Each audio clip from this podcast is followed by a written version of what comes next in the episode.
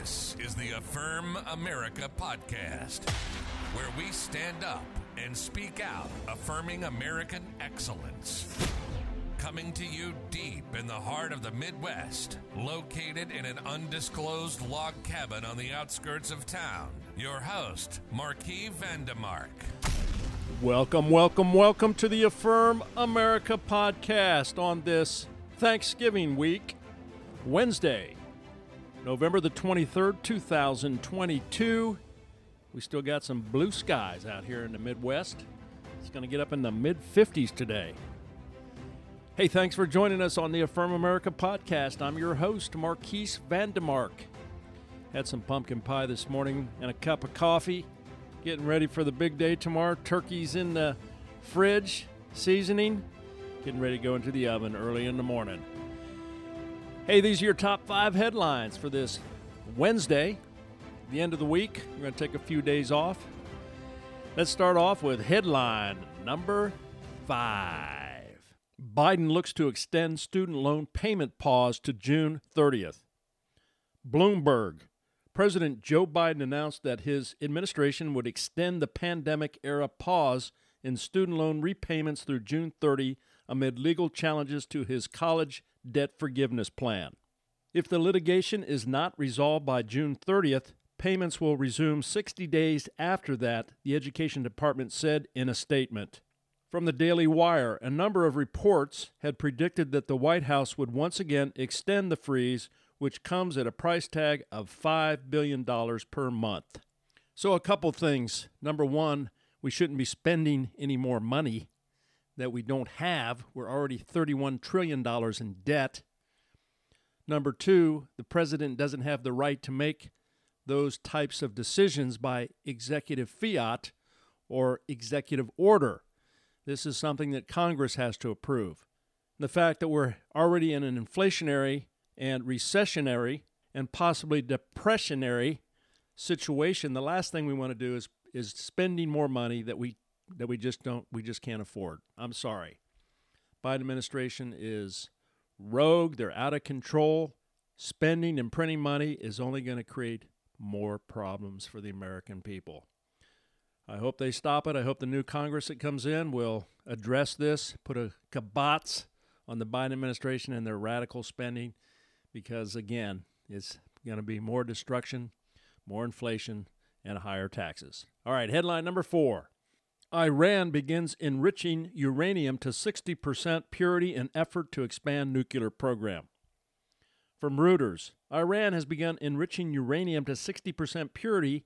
The International Atomic Energy Agency was confirming Iranian reports of Tehran's step taken in retaliation for the agency's criticism of Iran in a Board of Governors resolution last week.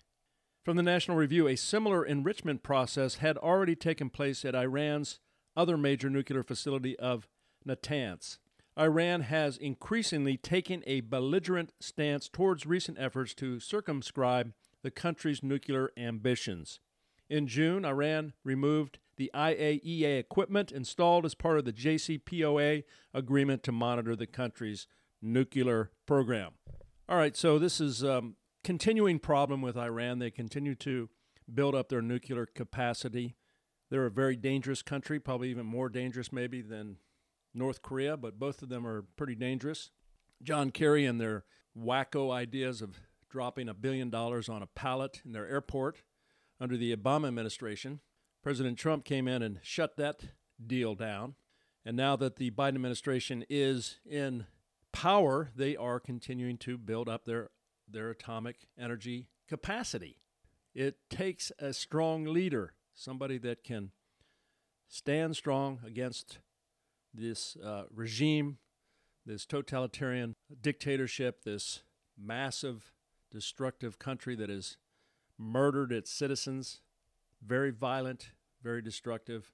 And the new administration that comes in after the Biden administration needs to address it because it's continuing to be a buildup that's been going on for years, and sooner or later they're going to come up with a with an atomic bomb, which is going to make the world that much less safe.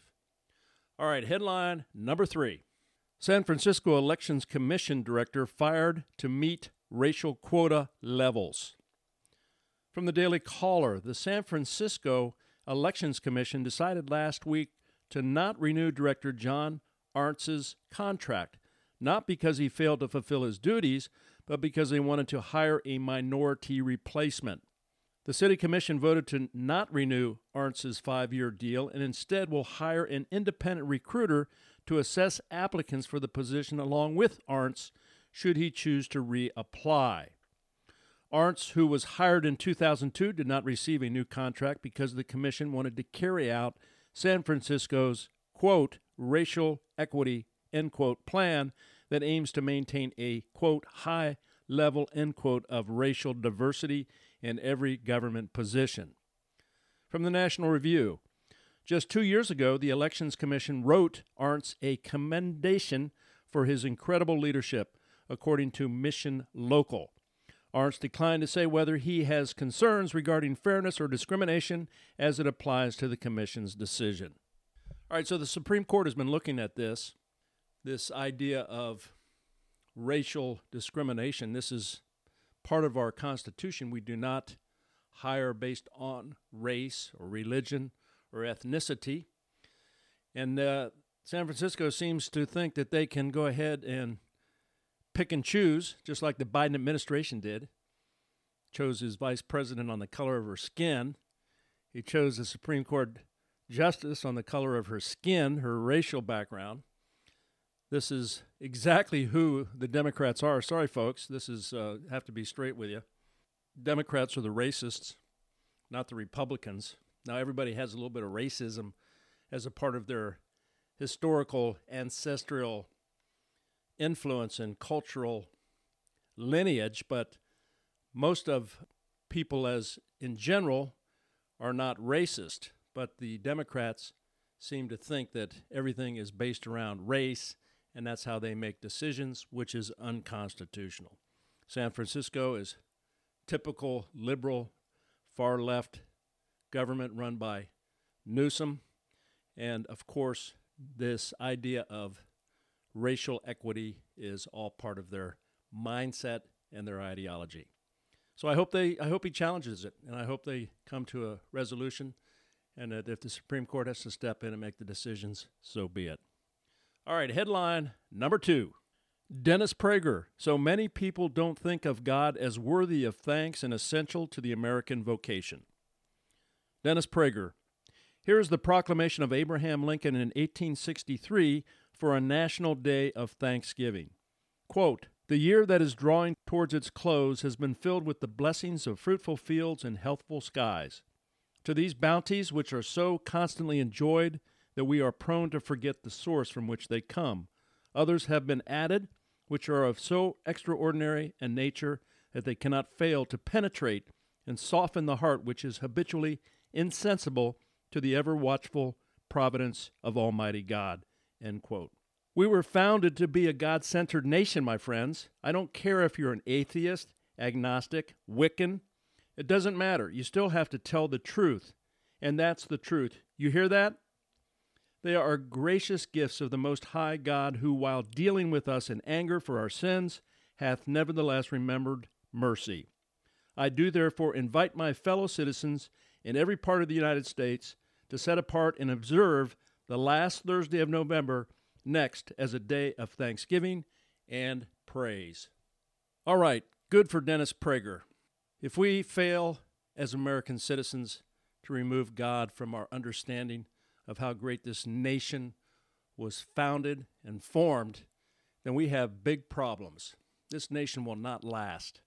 It will divide. You will see liberalism as being the new God, secular humanism, technology will become a replacement for God Almighty. This is what we're up against. We were founded based on the Almighty as the creator of heaven and earth, that all men were created equal, and having praise and thanksgiving is a natural process of those that have faith, that believe in an Almighty God. And I hope that everybody takes the time tomorrow to really think about all the things that we have in this great country, the most blessed nation on this earth. That's why people want to come into our southern border. People don't want to leave this nation, they want to come into this nation. There's very few nations like that around the world, like the American ideal. And we at affirmamerica.com affirm the American ideal and the Constitution and the founding of our nation based on godly principles and values.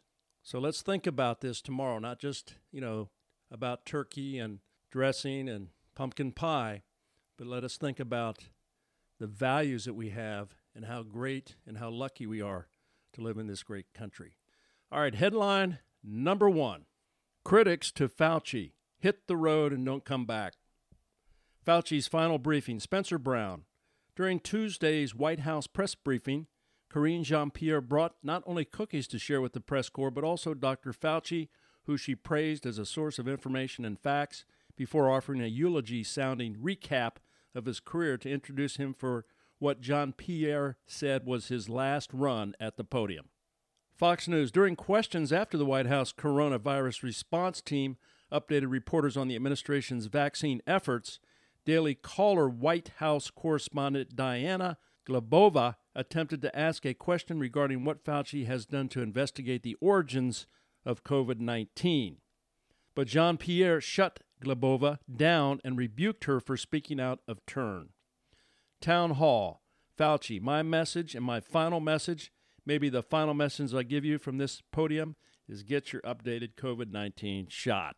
All right, so Fauci's on the way out, and I think uh, it's probably well overdue. Should have left a, a while ago. He's lost a lot of credibility, always changing his mind, always coming out with contradictory statements. People have lost faith in the CDC and our health institutions as a direct result of Dr. Fauci's inconsistencies. And the fact that things are starting to come out that he was directly connected with the Wuhan lab in China and may have practiced and been a part of some of the testing and some of the exposure of COVID to the international community.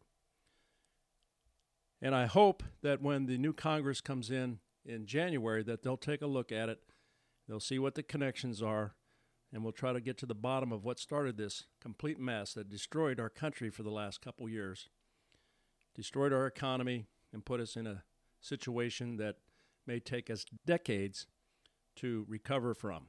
So let it begin. Let us get to the bottom of it. Let's find out, not for any political reason, but for the sheer understanding of what happened and how we can prevent it again in the future.